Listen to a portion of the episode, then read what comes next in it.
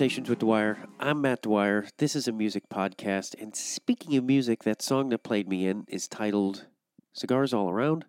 It is by Deerhoof, and my guest today is the drummer and singer of that song, Greg Saunier. Uh, that song is on a compilation album that I co produced with Adam McKay and Sub Pop. It is called The 11th Hour Songs for Climate Justice. 100% of the proceeds of that album go to the Climate Emergency Fund. It's a 20 song album. There's a lot of great songs on there and artists like Cloud Nothings, Moby, the Death Valley Girls, Fake Fruit. I don't know why I said it that way. Fake Fruit, Mudhoney. Uh, boy, oh boy. It's a long list of great bands. And so check it out. Uh, and all of the guests, all of the artists on the album, except for Moby, have been guests on my podcast. So that's cool. Uh, also, Deerhoof has a new album out. It came out March 31st, 2023. It is called Miracle Level, and uh, links to that are in the show notes. I've listened to the album, I had an advance copy. It is great. But Deerhoof is great. That's why they're one of my favorite bands. And this conversation I had with Greg Saunier uh, actually was a project I was trying to get off the ground. It, I interviewed him. I was trying to do a project about Spotify uh, a documentary about Spotify and streaming and how, in general, the music industry has screwed over artists, and now it's really coming to roost. The or that's not the phrase, but anyway, it's just now artists are getting extra screwed by streaming. So this is a big cop part of this conversation is about streaming and Spotify, and it's really informa- informative. And Greg is just an inspired, uh, really radical dude to talk to. So please uh, enjoy this conversation. Remember, all links to all the Deerhoof stuff is in the show notes, as well as the Matt. You can go to the mattdwyer.com and you could become a Patreon subscriber. Where this pod, this episode lived on Patreon for a very long time, but now it's here. It was a Patreon exclusive. So please enjoy my conversation with Greg Saunier of Deerhoof.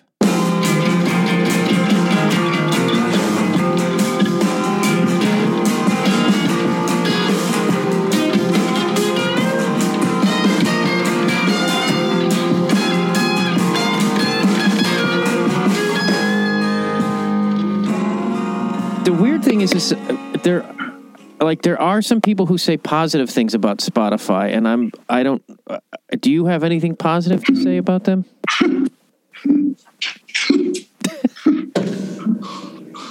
I think it would be useful to explore. I mean, I do think a big part of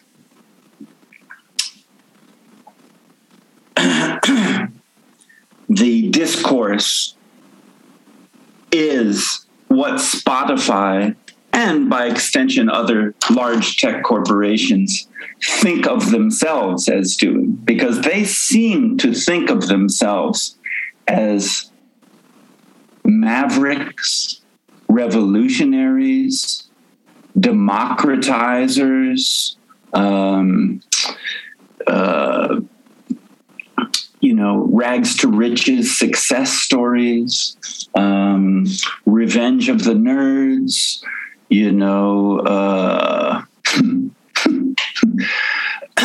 creating openness, creating opportunity for everyone. Um, and so sometimes I think that they actually believe this about themselves.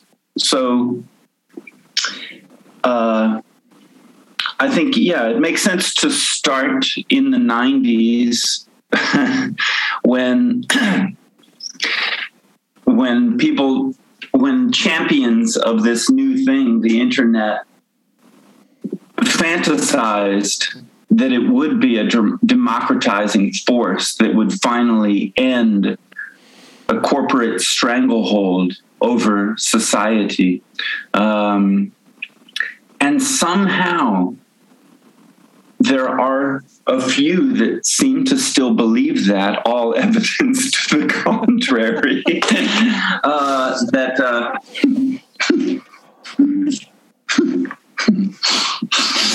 and uh, you know, on some kind of basic level on paper, you could say to yourself, one could one could argue that well, with record labels and record stores, look at all the hoops you had to jump through before you ever even had a ghost of a chance of getting your record in a record store.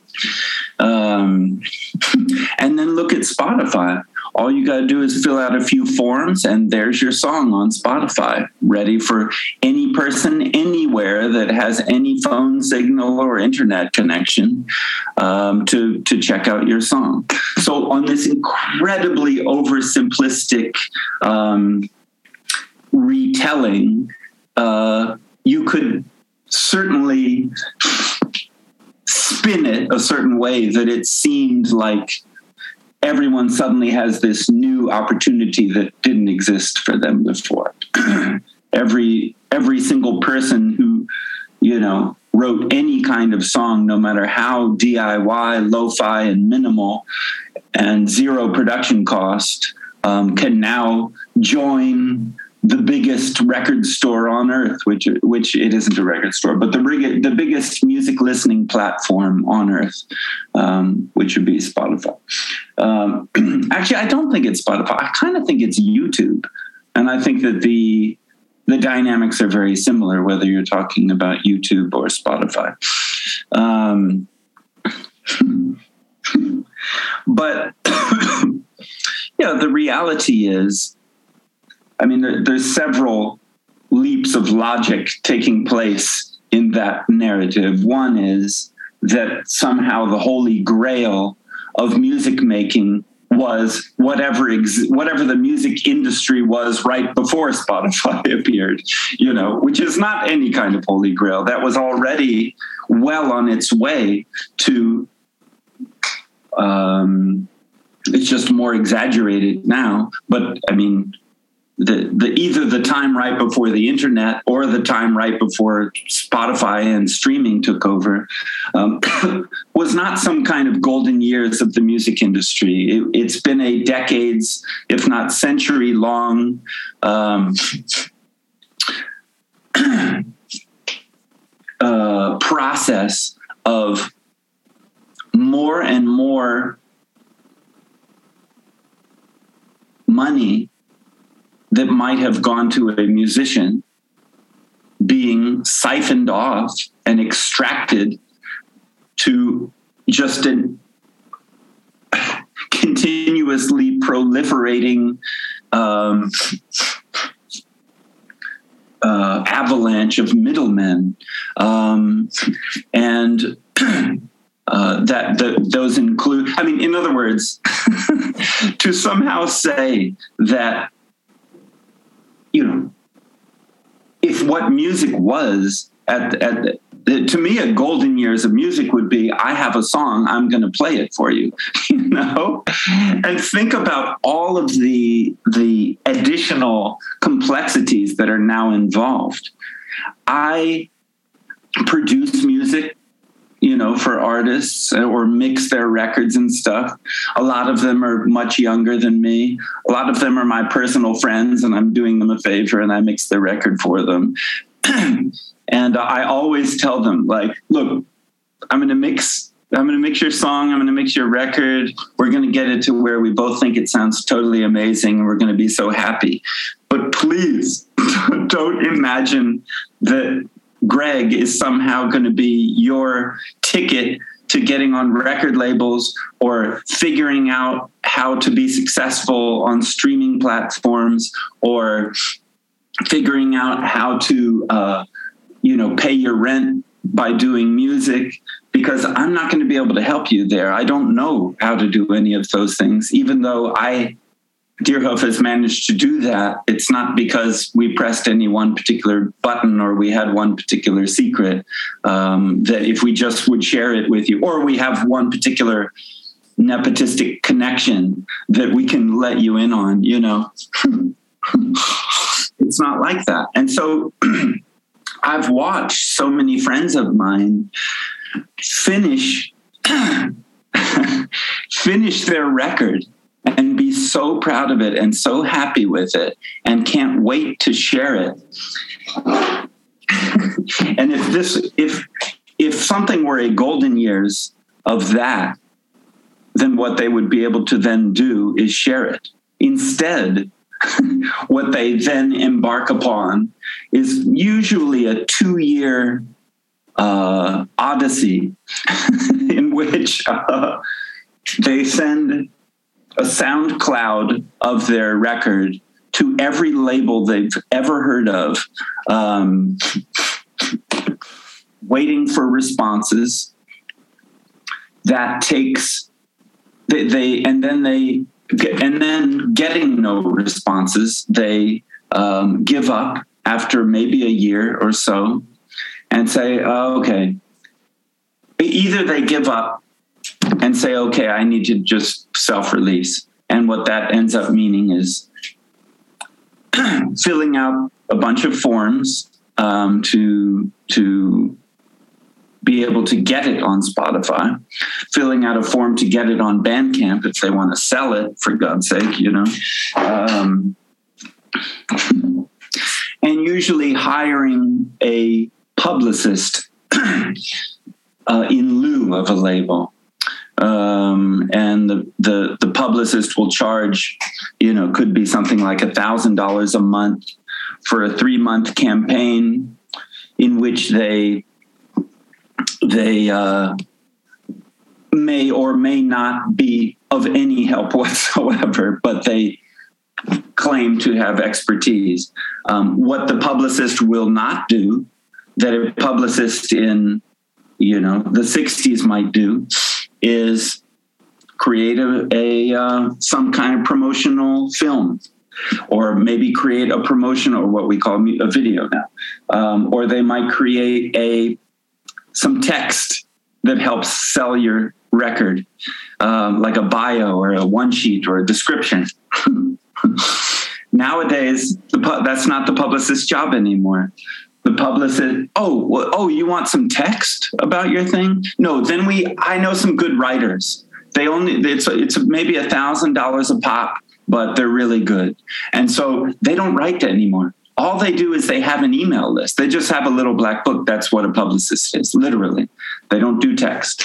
Um, they don't do visuals. They don't do ideas for photo shoots. They don't do photo shoots. They don't do films. They don't do any of the materials that one would need to promote oneself. Um, those then are also outsourced increasingly to ever more specialized um, you know piles of of more middlemen um, who specialize well i write bios you know. I don't know i don't have any email addresses for music journalists but i write bios you know. I do music videos. I do i do photos. Well i do styling for photos you know. I i bring the clothes ah, i do haircuts and and um, hairdressing for the photo or for the video, um, you know, etc. I mean, you can easily imagine it with video. So, so by the time this this person who's all they did was make a cool record, you know, has finished. Uh, it's two years later.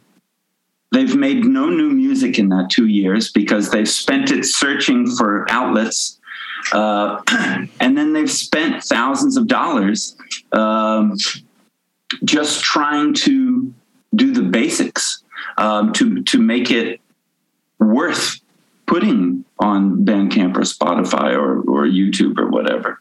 Um, the other option is they do get on a label, and then of course the label says, "Well, the manufacturing plant is backed up for over a year, so."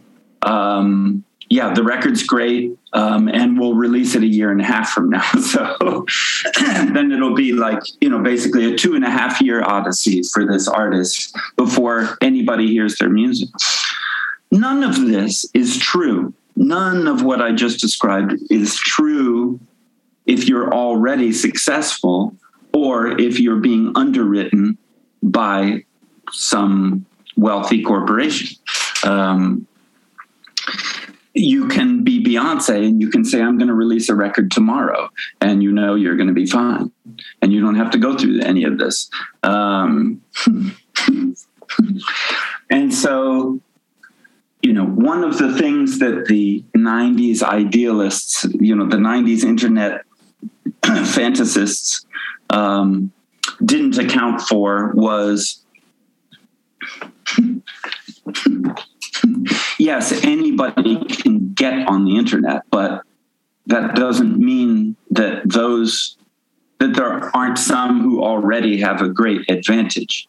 And it doesn't account for the, the way the internet via tech platforms tends to work, which we all know is that things go viral or they don't go viral. And so if you have more money, you're likely to make more money. It pays to be rich. If you start with connections, you're more likely to get more connections. If you start with um, already being famous, then you're much more likely for your next piece of content to be famous. Um, and then if and then the way viral works is the more people you know just that exponential thing. So the more people notice it the more times a hundred other people will notice it. And everything's based on that kind of numbers game. Um, so yeah it it uh, that's how spotify sells it. They sell it that that there's a chance of you'll get discovered and then you could you know be then you can make your money not just from streaming but touring and merch which seems but and i do know i've talked to two bands that have and just inadvertently by having them on my podcast and spotify helped them. But i think that seems the more spotify grows there's like millions of people putting up content on there now. Forgive the word content. It's it's first of all first of all it's impossible to say because none of us lives in an alternate reality where Spotify did not exist. And of course, if Spotify didn't exist, then it would be other streaming platforms, you know, whatever. Someone would have invented it because it's an obvious way to to exploit, you know, uh, to exploit thing a thing that exists that humans make, which is music. Um, Spotify presents okay, so so Spotify helps me. In other words, I get a check. Okay. And not only do I get a check, but my Spotify check is bigger than my Bandcamp check. It's bigger than my Apple Music check. It's bigger than my publishing BMI check. It's bigger than my label check. Uh, you know, we make more from digital than we make from physical sales. And within digital, we make more from Spotify plays than we make from any other form of digital. But that, that is not to say that Spotify pays enough. And it's not to say that what, what Deerhoof would be making if streaming did not did not take over the music universe. So it's not a fair, you know, it's not a fair statement to say that just because I got a check that means they helped me. Um, Spotify presents itself as many things do as a meritocracy. So it's a, basically a competitive marketplace in which in which whoever's song is better is going to get on more playlists and it's going to get favorited more times and will go viral and do well and you'll get a bigger check. Um, which, as it was when the same statement was made about record labels, it's a complete joke. Uh, obviously, some people enter the competition with great advantages.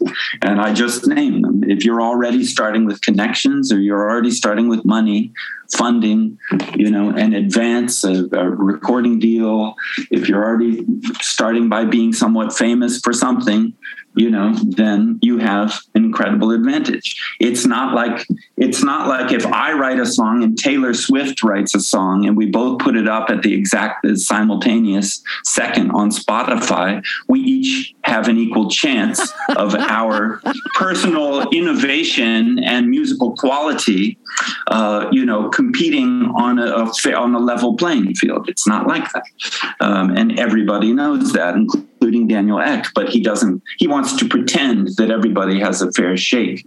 But see, even if it were a meritocracy and everything was like a blindfold test or something, the the turning of music, this thing that humans have ever done across the globe and throughout the ages, into a numbers game where we just compete each other and, and may the best man win type of thing is itself. Th- that premise is already wrong to me you know? Um, and it's more than it's more than just sad it's more than just a, a sort of crime against you know my uh, my woo woo uh, image of like people being able to share their music with each other and it all has value. that that competition treated as as an overarching ethos that we all should be engaged in and that it's somehow healthy that's literally destroying the planet. It's destroying our chance at the species being allowed to exist on the planet without being terminated sometimes in sometime in the next couple decades you know um, like uh, I not only disagree that Spotify is anything close to a meritocracy, I disagree with the notion of of a meritocracy to begin with you know? Um, yeah what else can you say that that that spotify thinks is good about itself? Well i mean you know after this neil young joe rogan thing happened um, you know there was leaked leaked quotes from a um, you know kind of uh, big uh, business meeting at Spotify um, where hundreds of employees participated and, and Daniel Ek made a big speech to everyone in which he said that, you know, the exact quote is available on the internet and, and um, I retweeted it at some point. Um, and I don't remember the exact wording, but the gist of it was sometimes, in order for a company to grow, we have to get behind things that we don't personally agree with. That was his philosophy in a nutshell, and it was his justification for keeping Joe Rogan uh, not only on Spotify, but as a featured, well paid, um, and well advertised um, kind of um, feather in Spotify's cap. You know, one of their their what do you call it? You know, one of their top attractions. Um, and I thought to myself, you know, thank you, Daniel Ek. Thank you for saying that. Thank you for thank you for saying the quiet part out loud in order for your company to grow, sometimes you're going to have to do immoral things that you personally think are bad. That that was the that was the definition of of capitalism right there, and he he said it out loud, and I was grateful that that he was so forthcoming um, that about his own evil, you know? Um, and he didn't say sometimes in order to save humanity, we have to allow people in whose opinions we don't agree with. He didn't say in order to feed uh, the hungry or to end coronavirus or to make sure that everyone has a home, a house, you know, we have to sometimes accept people that we don't agree with. He said, in order for a company to grow. Now, again, we pretend that a company growing is some force of nature that got invented at the at the beginning of the solar system. And it's just an obvious thing that that we're all supposed to accept as like just like some darwinian thing like it's just part of life. Of course your company wants to grow. That it's as basic as you know it's as basic as needing to eat. But that this your company needs to grow is a 500 year old invention you know? It's a capitalist it's just something somebody cooked up. And in those 5 years the acceleration of the exploitation and destruction of the human race and and the planet's resources you know has has obviously made any previous period of world history pale by comparison. Um, your company doesn't need to grow, Daniel Ek. Your company is big enough already. You don't need to grow your company anymore. No, you don't need to have Joe Rogan.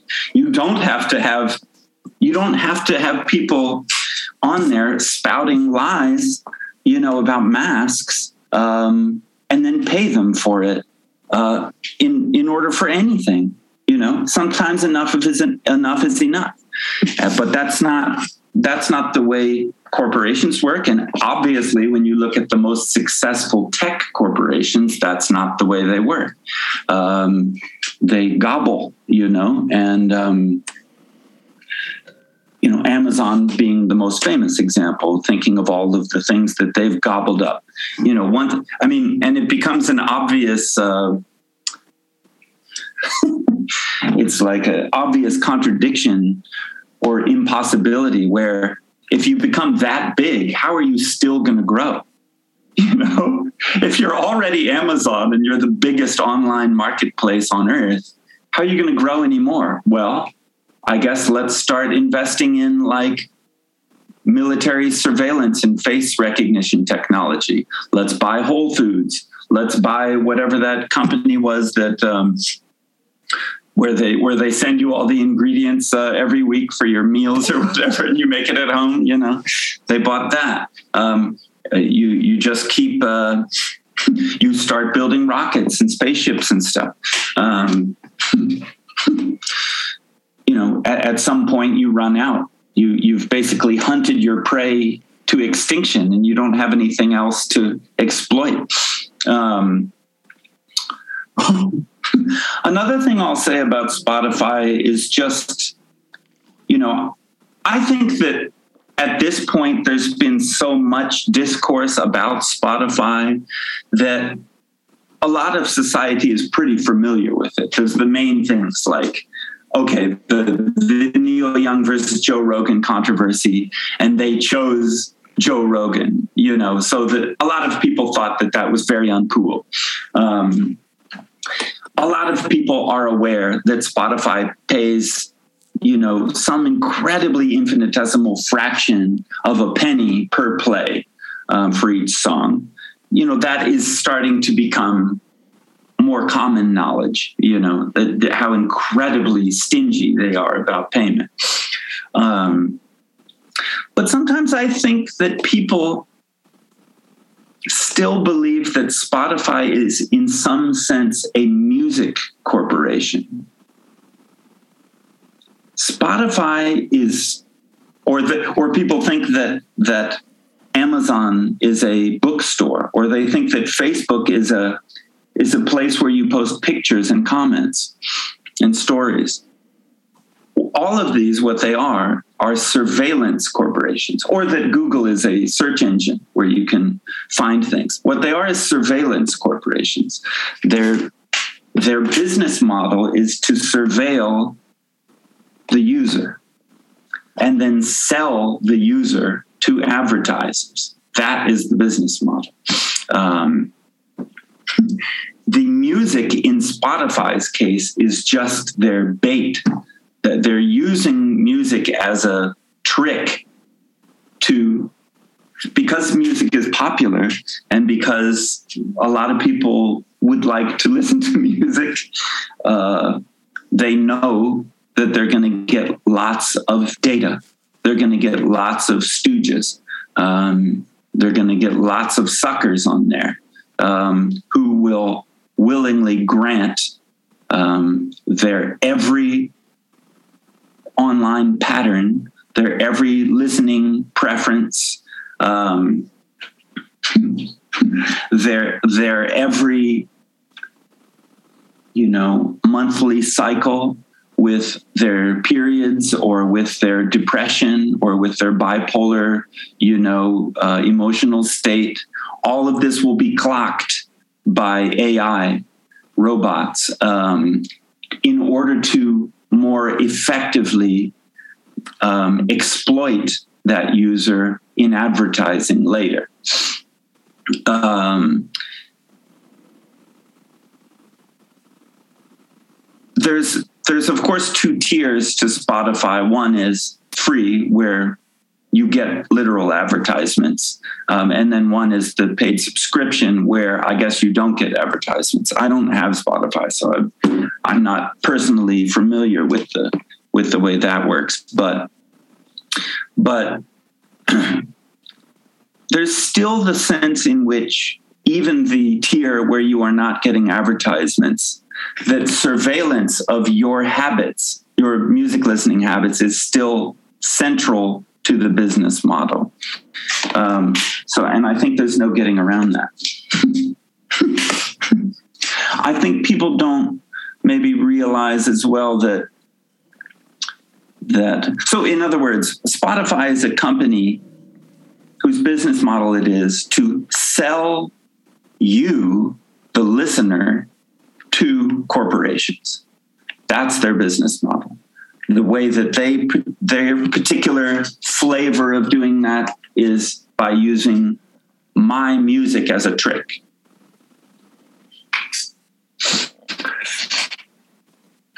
As bait.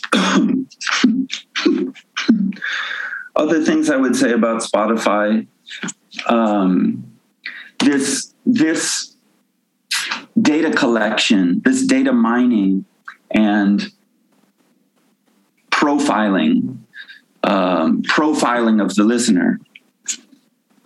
In other words, okay, this is what I want to say.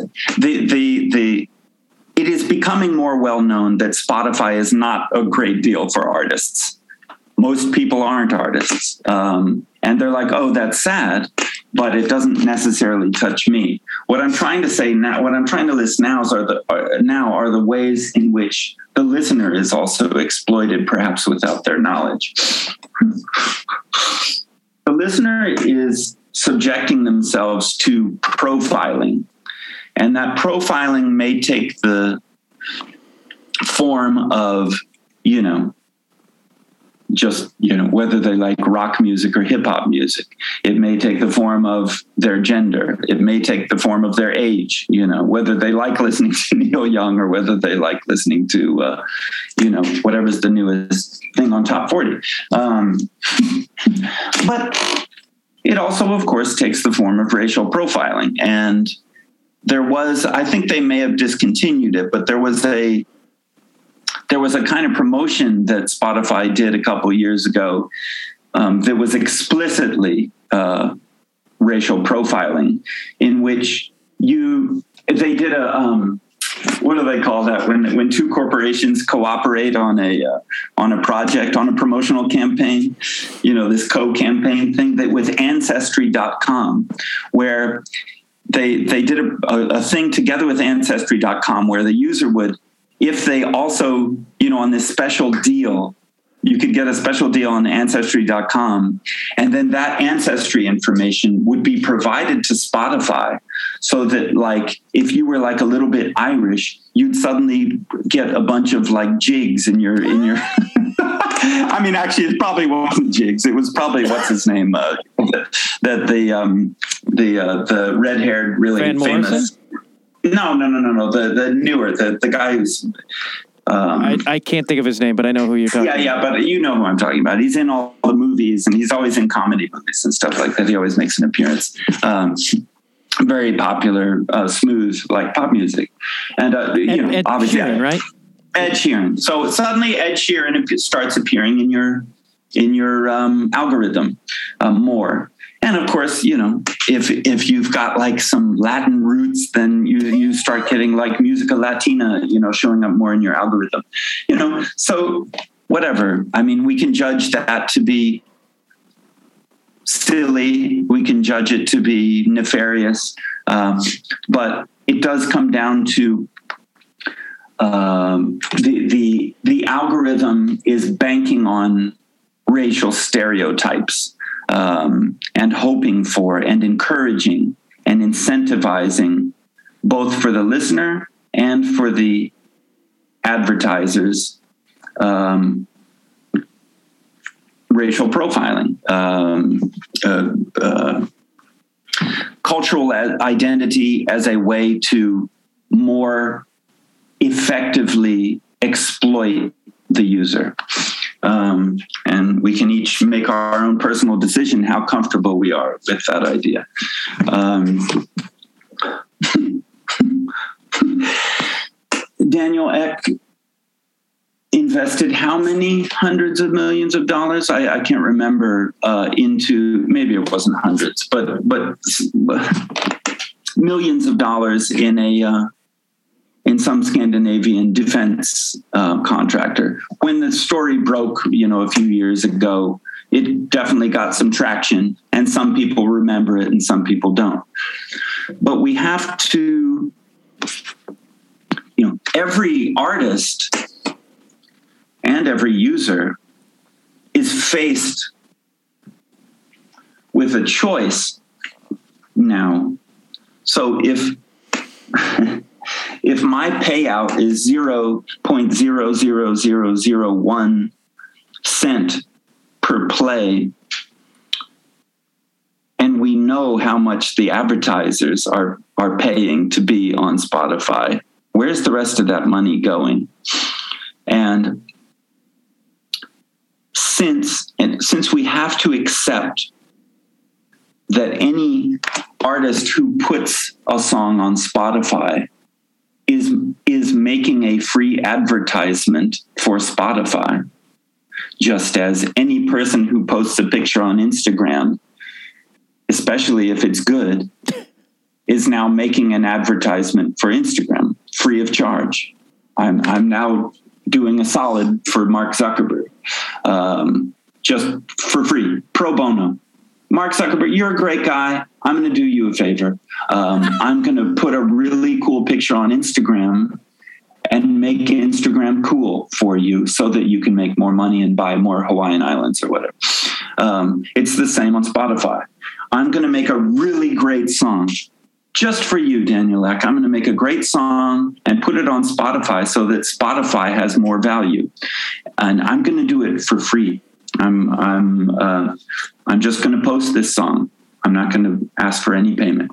Um, if it gets played, then I'll make this infinitesimal fraction of a cent um, each time that it does. But but I'm going to do the labor of making a Spotify advertisement for you, and just as a gift. Um, that's that's the model. And uh, what was I going to say about that? Um, uh,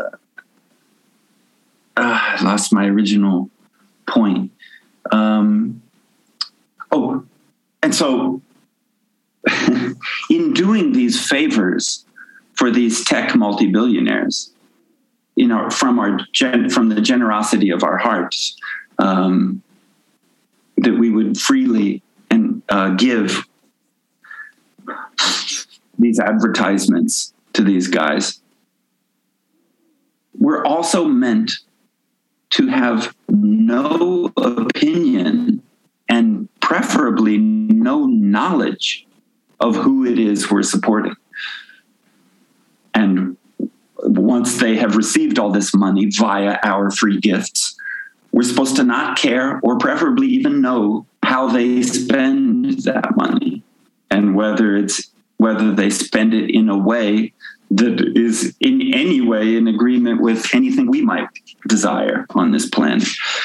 And so if he takes my free gift and what he spends it on is to to invest in in a Scandinavian defense, you know, arms dealer, know, arms dealer. It's like think of every James Bond movie, every action movie there's ever been. It's like the worst of the worst scum of the earth is always the arms dealer. Like literally, when they really have to come up with a heavy that's like the most evil, you know, it's always an arms dealer because that is the scum of the most scum of the earth thing that anybody can dream up. Well, that's what that's what I'm giving my money to. That's what I'm providing my labor for is an arms dealer. Okay, that's that's what Greg's song, you know, is now is now. That's where my money is going, you know, and I meant to have no feelings about that.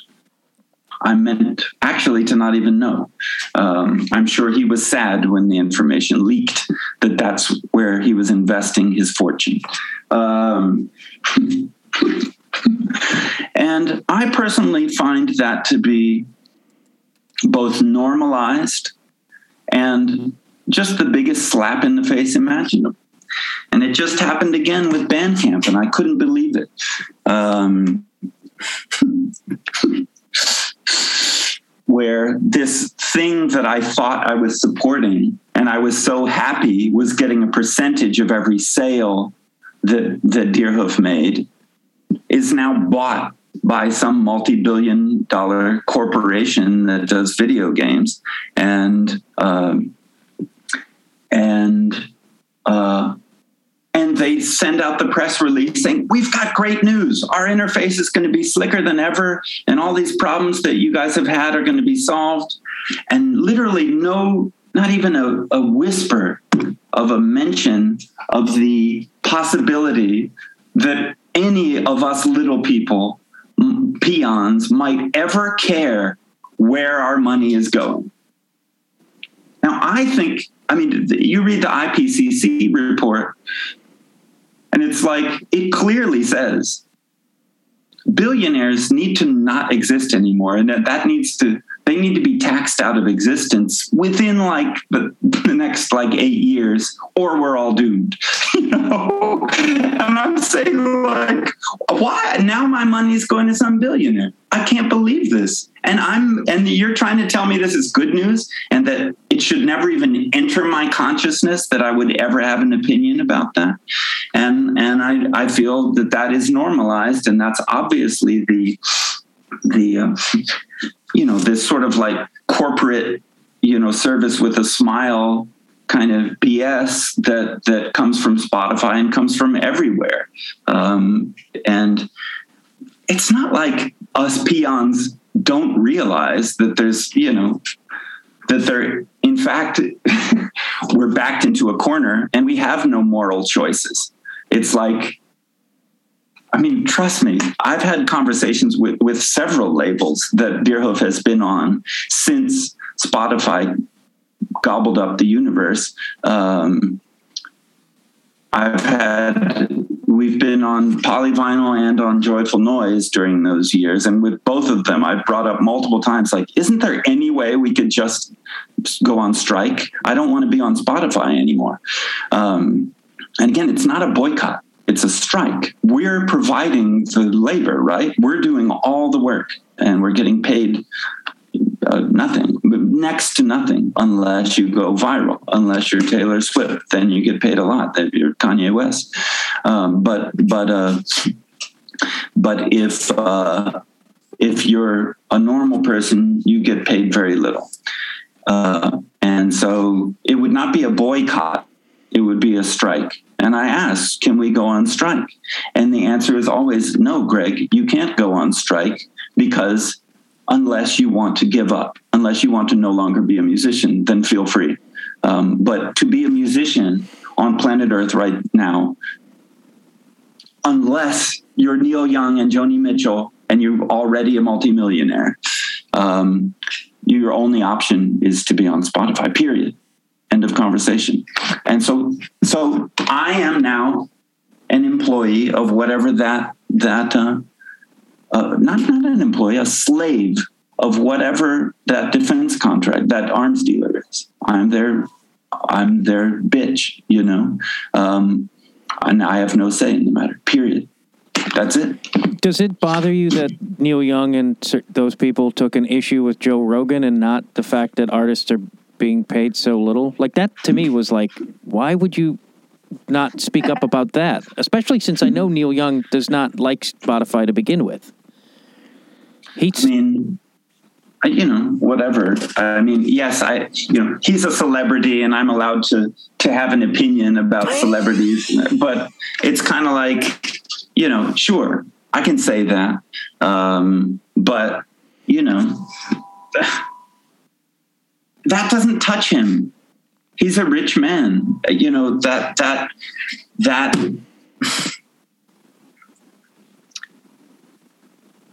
yes, who knows? We can all speculate on what one rich baby boomer, um, whose music I love, um, um, could have said in a tweet or in a press release um, that might have raised consciousness generally in the Spotify discourse. Yes, you know, of course. like if I had been the one writing that press release for him, then yeah, I would have written it differently, of course. But the fact is, one hero, one one money bags carrying hero is not going to. I mean, is is like a, a non-issue, you know, to a, a corporate giant like that. Um, you know what what would need to happen would be what is just there's the slightest glimmer of hope that it might be happening with Amazon or with Starbucks, which is unions. And no matter how many millions of dollars over like just like a month or two, Amazon is willing to spend to prevent a union from forming in one warehouse. You know, millions of dollars to prevent a union from forming. That's what it's worth to them. That's, you know, in other words, labor, there would have to be some kind of revolution of it, you know, a lot of people all at once going on strike. Um, and that would be the only way. It's not just a matter of how did Neil Young word his press release. I think it's cool that he did that. Yes, he could have done it better um, from my point of view, not from his. Um, but, uh, uh, but yeah, what would need to happen? I mean, to me, it's like one of the another one of the side effects, and um, this is a, such a wonderful side effect for someone like Daniel Ek, who's just raking it in laughing all the way to the bank. A side effect is that kids are growing up believing, and now it's it's it's been happening long enough that it's nearly a generation's worth. Kids are growing up believing in the right to free music. That that's just a human right. It's like clothes, it's like food, healthcare, a house, you know, basic human right. Free music, free of charge. Um, in America, we don't know about free healthcare, but but uh, in mo- in most countries, most countries, kids grow up believing that healthcare is a free human right, free of charge, um, and so that's now, you know, I'm not sure that you can fight that battle anymore um, and say no, it's it's not your right and pay me. but if it is a human right, then nationalize it. Don't don't have it be Spotify. Don't have it be um, you know uh, whatever uh, Kaiser Permanente, you know, or whatever like private health insurance companies. Single payer, you know, should be uh, should be nationalized, and it should not be done for profit. Um, if it's a human right, then that's what it is. But try telling that to to any lawmaker, you know, who barely understands what radio is, let alone the internet, you know, and, and has no idea about regulating artificial intelligence or understanding what an algorithm is or, or how insidious uh, it is. Um, you know, you just kind of feel like this is never going to happen, you know, nationalize streaming. It's a great idea. I mean, it would be the same with movies, you know, nationalized streaming. If everybody thinks it's, it's their right to free movies from now till the end of time, then if it's a right, then it should be nationalized. It should not be done by, it should not be monopolized by, you know, or like near monopolized by a handful of two to three multi billionaires, you know. Somebody was saying, and I wish I could remember who, that it would be great if the libraries started streaming. Right. Like you get audiobooks, Oh, so why not audio music? There you go. There you go. But but once a tech company has become such a large share of the world economy, it's too big to fail. Everybody remember Barack Obama? Too big to fail. At that point, you're screwed. It's like, no, like literally our economy, our GDP, our our like ability to look like a wealthy country. Now, Spotify is Swedish, but um, but it has a large effect on the world economy, and you can't start regulating big tech. The world economy will collapse. I mean, we're seeing it right now with the Russian invasion of Ukraine. You can't regulate fossil fuels. You sorry. we can talk about it. We can make campaign promises, but sorry, can't do that our economy relies. You go back to Barack Obama. It's like, yeah, sure, we can talk about regulating finance. We can talk about regulating Wall Street. Can't do it. Our entire success as a society rests on that trickery. It rests on that evil. If you regulated it, you wouldn't have an economy anymore. you know? Uh, and so I think that's why sometimes a person like Daniel Ek sees themselves as a renegade or revolutionary or a maverick, you know, or whatever all these whatever all these most powerful, most rich people on the earth think of themselves as, you know, which is like totally adorable, you know. that, that, that, the, the idea that basically the exact definition of a whatever is the opposite of a renegade maverick or revolutionary like literally the establishment the richest most powerful people on earth you know making rules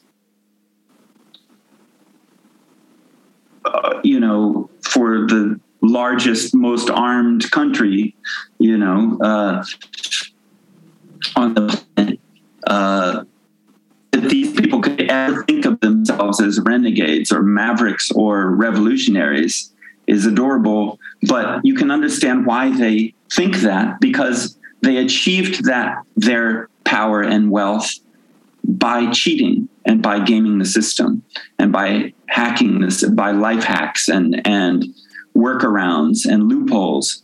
Um, and so they see themselves at, at least as cheaters which is true they are cheaters um, and uh, geniuses you know at at manipulating the game to their advantage. And they see capitalism as morally correct so win at all costs um, sometimes you have to do things that are evil in order for your company to grow, in order for you to win that capitalist competition. And capitalist is, capitalism is not is a force of nature. It's not an invention by Adam Smith uh, 500 years ago. It's a force of nature that always existed. Look at birds; they're capitalists. You know, they fight over food. You know, they're capitalists too. So that means capitalist is is good. That means greed is good. You know, um, and that's how we should run the planet. Um, and they see themselves as winning via cheating, same way Trump does. You know, sees themselves as winning the game, which is a good game. Of course, the game looks a lot better when you won it. Um, but winning the game via cheating. And so I think that that's why they think of themselves as rule breakers and like rebels and, and cool people. And, um, and so they try to brand themselves. I mean, Elon Musk buying Twitter, another great example, uh, branding themselves as the solution to the problem that they are. I like that. Yeah. Do you think because Daniel Elk Ek I like to say elk. I, th- I don't. I don't. But I don't want to insult the. Elk. It's just like some big Swedish, like uh, you know, like a. I don't want to insult elks. no. I like elks. That's an insult. Yeah, no, no, no, no. Uh, but he he tells it as if they saved streaming saved the record business. That they were in trouble because of piracy, which I don't.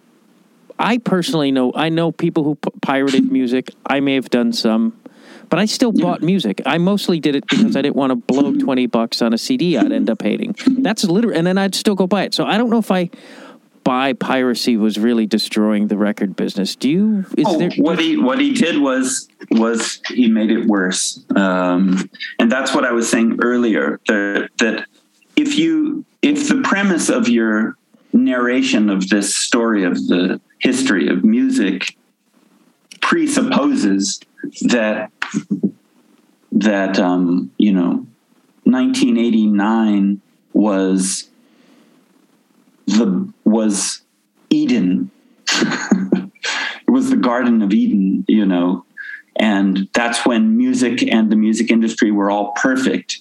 And then Napster came along, um, you know, in the in the '90s, and and desecrated Eden. And somebody bit from the tree of knowledge, the apple from the tree of knowledge, and spoiled it all. Um, if you're starting with that as your premise, then then yeah, you can say, oh, well, then Spotify saved it. You know, the premise is wrong. Um, if you actually look at the history of capitalism's relationship to music and then neoliberalism's relation to music, you know, starting in the 70s or starting in the Reagan years, and um, you know the the encouragement of corporate mergers and, and just ever larger corporate um, conglomerates, multinational conglomerates that that do two things. They gobble up more and more of human life for their own profit. Um, they find new new things to monetize um, that had never been monetized before. They they find new things that used to be in the commons, air, water, you know, um, open space, relaxation time, sleep, you know, uh, leisure, and finds ways to turn those into things that you sell. You know, how about health? How about mental health?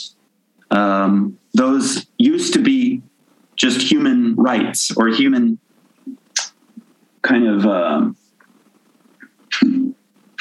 just things that existed in human beings naturally, but they've been turned via the neoliberal project into things that you buy and sell. I'm going to take away your mental health and then sell it back to you for a price.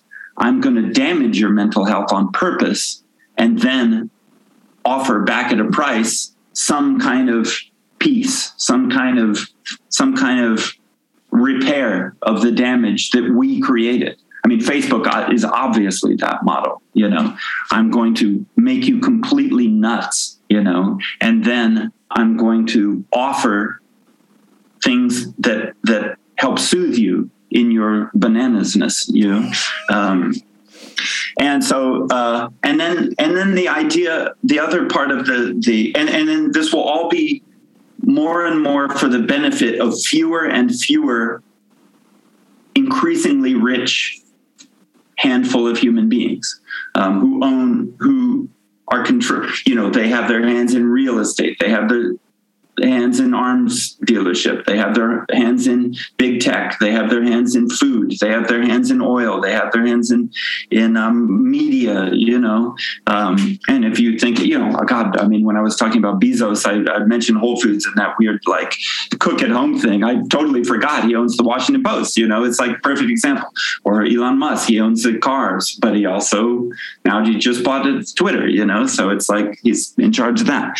Um, it's like ever more of life is being turned from life into a commodity that is being bought and sold for the benefit of ever shrinking number of increasingly rich people.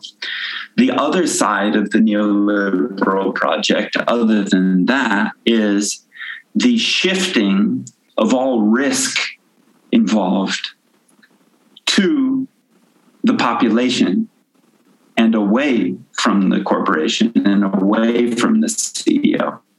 So, for example, you know, I mean, Daniel Ek could not be spouting, could not be gaslighting us any harder when he says that he saved the music industry. The music industry consisted of record labels don't you realize what record labels do? They invest in artists. They say, here's several thousand dollars, go to a recording studio and make the best record you can make. And then we're going to front the money to promote it and sell it and market it and stuff. Now, again, I don't think that's the golden years or Garden of Eden of, of the best way that human beings have ever dealt with musical sound. But I do think that record labels are a thing that support artists. Okay. Replacing record labels with streaming, you're sorry, Daniel Ek, but you're leaving out a pretty big piece of that narrative there. You are not supporting artists. You are not investing a dime of your money or your energy or your thought or your creativity into any artist. I mean, with the exception of Joe Rogan or, or a few podcasts where they actually do pay, uh, do pay them up front to exist on Spotify. That's the only exception. Um, if you're if you're Joe Schmo, if you're me, if you're just somebody who, you know who writes music, um, a record label, if you're lucky enough to get on one, wants the same thing that you do, and they're trying to help. And they give you money. They give you their labor. They give you their time. They devote it to you to make your record better and to make it do well. And uh, that is not part of streaming's model. They just take it, whatever it is, um, and uh, give nothing. Um, so, no, he didn't. He didn't save the music industry, um, and uh, I think that that's a, another big misconception um, when people talk about streaming being the new record label. Um, is that they they don't have to do any work. It's just come to Papa, you know, just give me all your stuff. Here, fill out these forms. All, in other words, all risk falls on the on the on the artist. Um, Spotify risks nothing, um, at least in that sense. Um, they they risked money to create Spotify, you know, or to buy new furniture for their headquarters or whatever, you know, do a redesign of their of their uh, corporate HQ offices or whatever, you know, which they famously did a few years ago, while claiming to to still be in the red as a company, you know, do this multi million dollar refit of their offices. Um, so it's not like they took no risk, but in terms of in terms of his claim that he saved the record industry. Um, um, if so, he did it by shifting 100% of the risk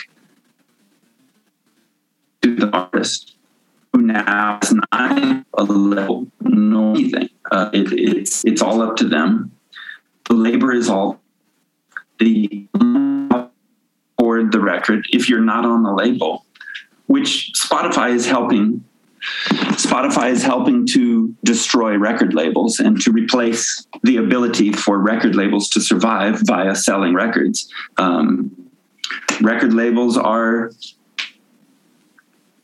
weathering the Spotify storm to with varying degrees of success, but a lot of them are going out of business. Um, when you t- when you say labels, you don't uh, do you uh, do you include Warner and Sony in that, or because I, I don't hear not Warner. as much because they made backroom deals. And I don't know every detail of that, but it's very worth looking into. Um, I've read articles on it, and a lot of it makes my eyes glaze over. But the the major labels, the big corporate labels, made backroom deals early on with Spotify, such that they would not be their business would not be threatened by the onslaught of of streaming. But I mean, joyful noise, you know, whatever like you know whatever labels most of us are on, it's like did not have any backroom deal with with. Uh, with Spotify. And uh, do you know how those so, are weathering the storm? Uh, joyful noise. Some of them are weathering the storm well. Some are not. Um, the point is not how did it turn out, or at least the point I'm. It is a point, but it's not the point I'm making. I'm saying that the risk got shifted, and that that as more and more people I mean, the pandemic helped with this too. As more and more people want to be musicians and are spending their time making music, and few, and there are fewer and fewer spaces on any labels for you to get onto, and people don't have capital to invest in anything, and everybody is more hard up than ever, um, and everybody's hand to mouth these days. Um, it's like you you probably aren't going to get on the label and all these artists whose music I'm helping produce are in that boat. Well, I couldn't get on a label. All of the risk is shifted to you now. All of the financial outlay is is yours to shoulder. Um, you've got to pay for a publicist, and then when the publicist says, "I need I need somebody to write your bio," then you have to pay that person to write the bio. And they say, "Well, I need some good photos. These aren't good enough." You've got to hire the photographer and when the photographer says, I don't like your outfit, you've got to hire the stylist, you know, and the hairdresser and the and the studio to do it in. They've got a cost. You know, all of that has now shifted to the individual away from the company. If Spotify is now the company, then they're setting a new world record for the least amount that a company will will help. They've actually gotten to the magic number of zero because they will help you zero. You know, all they will do is provide, prov- out of the kindness of their hearts, they will provide some forms for you to fill out so that you can be on their website. Um, that's it. You know. Do you have and uh, um, do you have do you have any hope that this will change? Like, I mean, like Bandcamp being sold broke my heart because I was like, and you know, they claim okay. supposedly they're going to keep the same ethics, but you know, corporations real good at keeping promises. well, I mean, no, by that's what I'm saying. I thought their ethics were something sustainable. They they already broke their ethics. That, that's what my feeling was. The world needs to not have billionaires if if my money, if my Bandcamp profits are now going to a billionaire, they've already broken. Come on now, we're talking about the end of uh, termination of the human species. We're not talking about like you know I, I, had to eat a hamburger instead of instead of spaghetti that I wanted tonight, or I didn't get some ice cream for dessert. You know, we're talking about termination of the species, according to the UN, saying no more billionaires. We need to end this thing about the billionaires, the billionaire thing. That's got we got to phase that out. And now, now my money's going to a billion. You know, now every time I make a good song, every time I write a good song, this billionaire gets more billions. You know, uh, they've already broken my trust. They've already like it's not like it's not a question of them breaking a promise for me.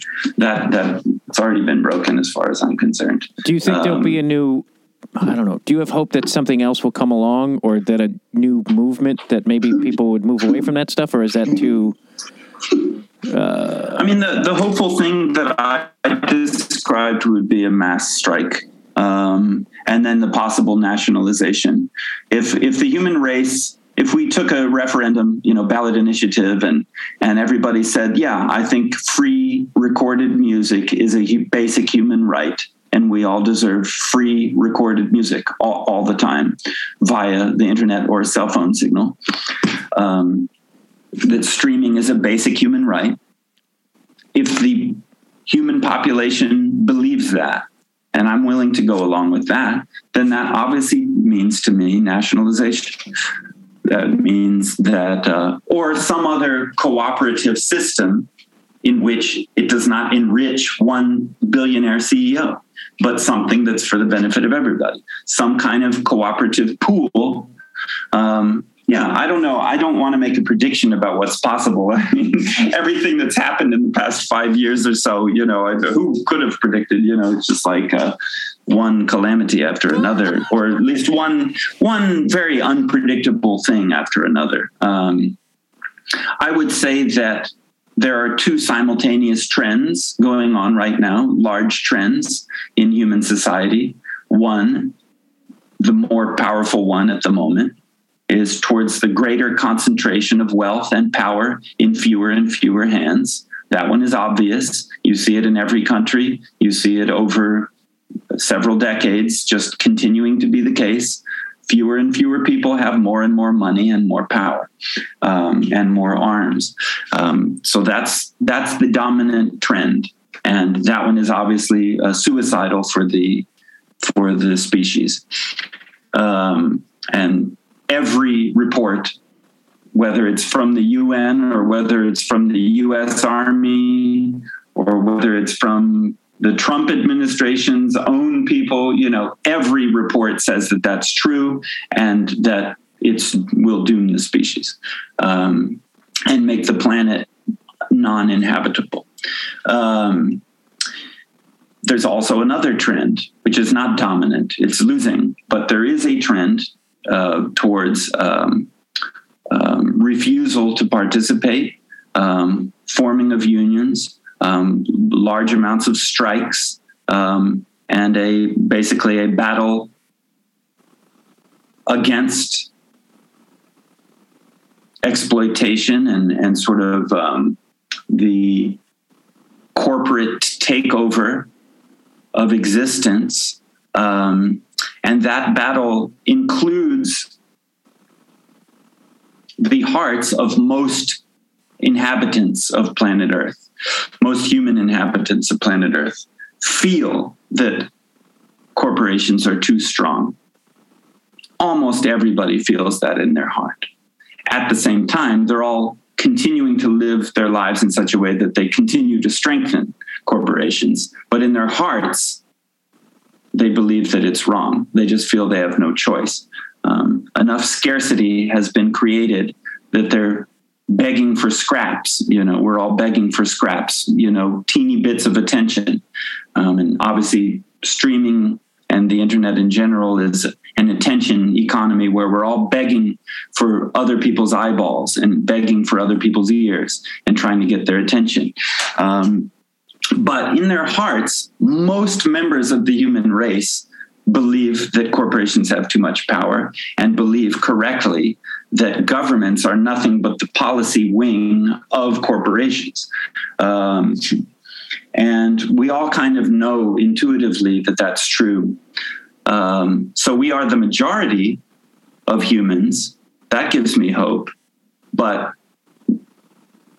but the actual way that human life has been panning out is according to the wishes of the 0.01%. You know, um, it's it's their desires that always end up becoming policy. Um, and so, you know, if you there have been studies done, you know, to, that show that actual laws that end up getting made are the same as what the richest fraction of 1% want in almost every case, and not what most people want um, in almost any case. But you know, there are those two. There are those two forces happening right now. One is dominant. You got about 14 people, 14 mega billionaires who control the fate of the planet, and then you've got everybody else.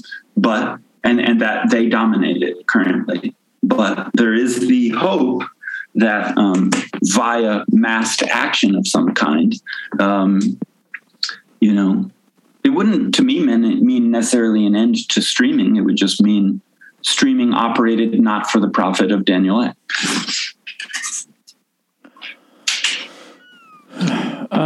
Well, thank you. I don't want to take up more of your time, Greg. I this is great though. I really appreciate you. But you're a brilliant dude. Did you know that? No, I'm the first to I'm tell just you. ranting. You know, you know.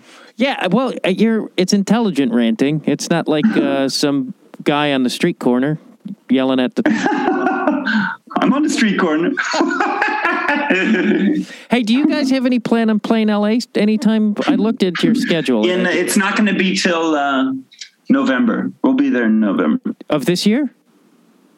Yeah, this year. My birthday's the 19th, so let's let's make it that. Okay, we'll try and make it. Oh my God, my ex girlfriend. My ex girlfriend. My ex girlfriend was November 19th. Oh, Is that right? Yeah. Shared No, she's my really good good friend. I'm May 18th, so you and I are almost exactly on birthday, oh, my right? Wouldn't November 18th be no, June. my I on think birthday? June, maybe not.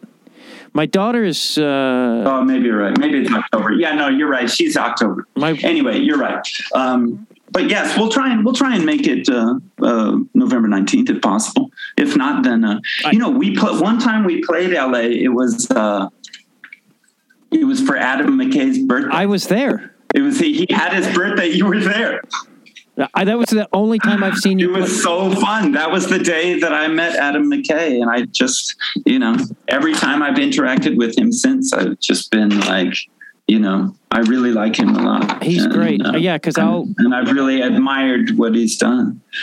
Yeah, he's great. I'm actually going to ask him if he. Well, I'm going to email him and see if he wants to listen to this. Yeah. Uh, but that's yeah i because that was the first time i've seen you play I, it's the only time i've seen you play and i just i had listened to you obviously a thousand times and when i saw the size of your drum kit and what you could do with it i was just fucking floored at your because I was you, I assumed you had a bigger kit, like a big kit, and I was like, I don't Right. know how this guy's getting these fucking sounds out of this thing, but it was just mind blowing I'm too lazy to carry it all. You know, it doesn't fit in the minivan. You know, no. You know, you don't want a gong and a double bass drum. Come on, man. I mean, you know, if somebody else wants to to to uh, load it up, and you know, then sure, I'll hit a gong. You know. a gong you set on fire. That was uh, yeah. Oh my God. Alex Van Halen is the greatest. Yeah. who were was he like a drum hero? Yeah, yeah, for sure. Definitely. I love Alex Van Halen so much. I love the way he plays. I feel like I got my big hi hats idea from him. I don't know if he has big hi hats. They just always sound big on those Van Halen records. How how big is your hi hat? well, I was using I was using like maybe 20 inch for a long time. I'm not using any hi hats now, actually. Um, but the last time I was using hi hats, they were 20 inch. It was just two ride cymbals, you know. But I was like trying to get the Alex Van Halen sound. Wow, that's what, so. If you change what you play, does obviously that alters what you do live, or because you can't make it. If you don't no longer use a hi hat and you had a hi hat before, do you just switch to the ride? Um, I've been mostly on this. Uh, you know, we just started playing again. You know, we've had one tour, um, which was three weeks ago. Um, you know, in two years of of not being able to tour, and uh, I've been riding on the snare. I realize it's my new favorite thing to do. I'm riding on the snare.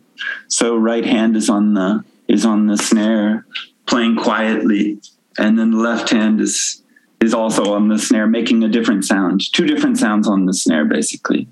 You know, hitting in a different place. Uh, you know, on the on the head and with a different touch or whatever. Um, or I just sort of click on the edge of the snare. I'm trying to use my cymbal as little as possible. Drives Satomi crazy. yeah, I will. Whatever the date is you play in November, unless I'm right on. I, I will do my best to be there because Cool. uh, I would like to see it. Again. I need some T-shirts. I need a Deerhoof T-shirt. Yeah, please let's keep in touch, okay? Like if, if you have any more questions or thoughts, or if I have any more questions or thoughts regarding Spotify, or if I think of things that I wanted to say that I forgot or Please do. Please totally do. possible. I would love to stay in touch. And, you know, I do think it matters and and uh, you know, it's worth looking at it frankly And I'm not even sure that I have a, a very original or, or insightful view on it. I, I, still feel a little bit like I'm just sort of repeating things that I read elsewhere. I but it, it's time for it's time for a um, you know a sweeping hot take. You know, it's. A, a, total reframing of the of the Spotify question. You I, know, I feel like people need to be talking about it more. I know, like it, uh, my world is limited, so it's like everyone I know is can talks about it, but I don't. It doesn't branch right. out and I talked to I don't know if you know journalist Abby Martin, but I talked to her about I it. I know the name, yeah. yeah right. And she was uh, she was like, "Yeah, this people need to talk about this. Like this is a this need yeah. and it's you know it's more exploitation of the worker type shit that our country is really yeah, and, and like I'm saying, it's also exploitation of the listener who thinks that they're just a customer, but they're actually what is being sold. You know, I think that sometimes maybe people are not aware that the way media works um, when there's advertising involved.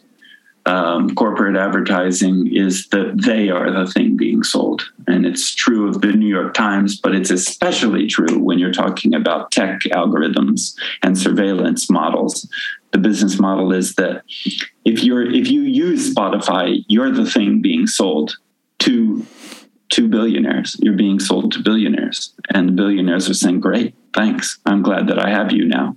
I've got you in my clutches, you know, and now I'm going to manipulate you um, according to your weaknesses. That's all it is."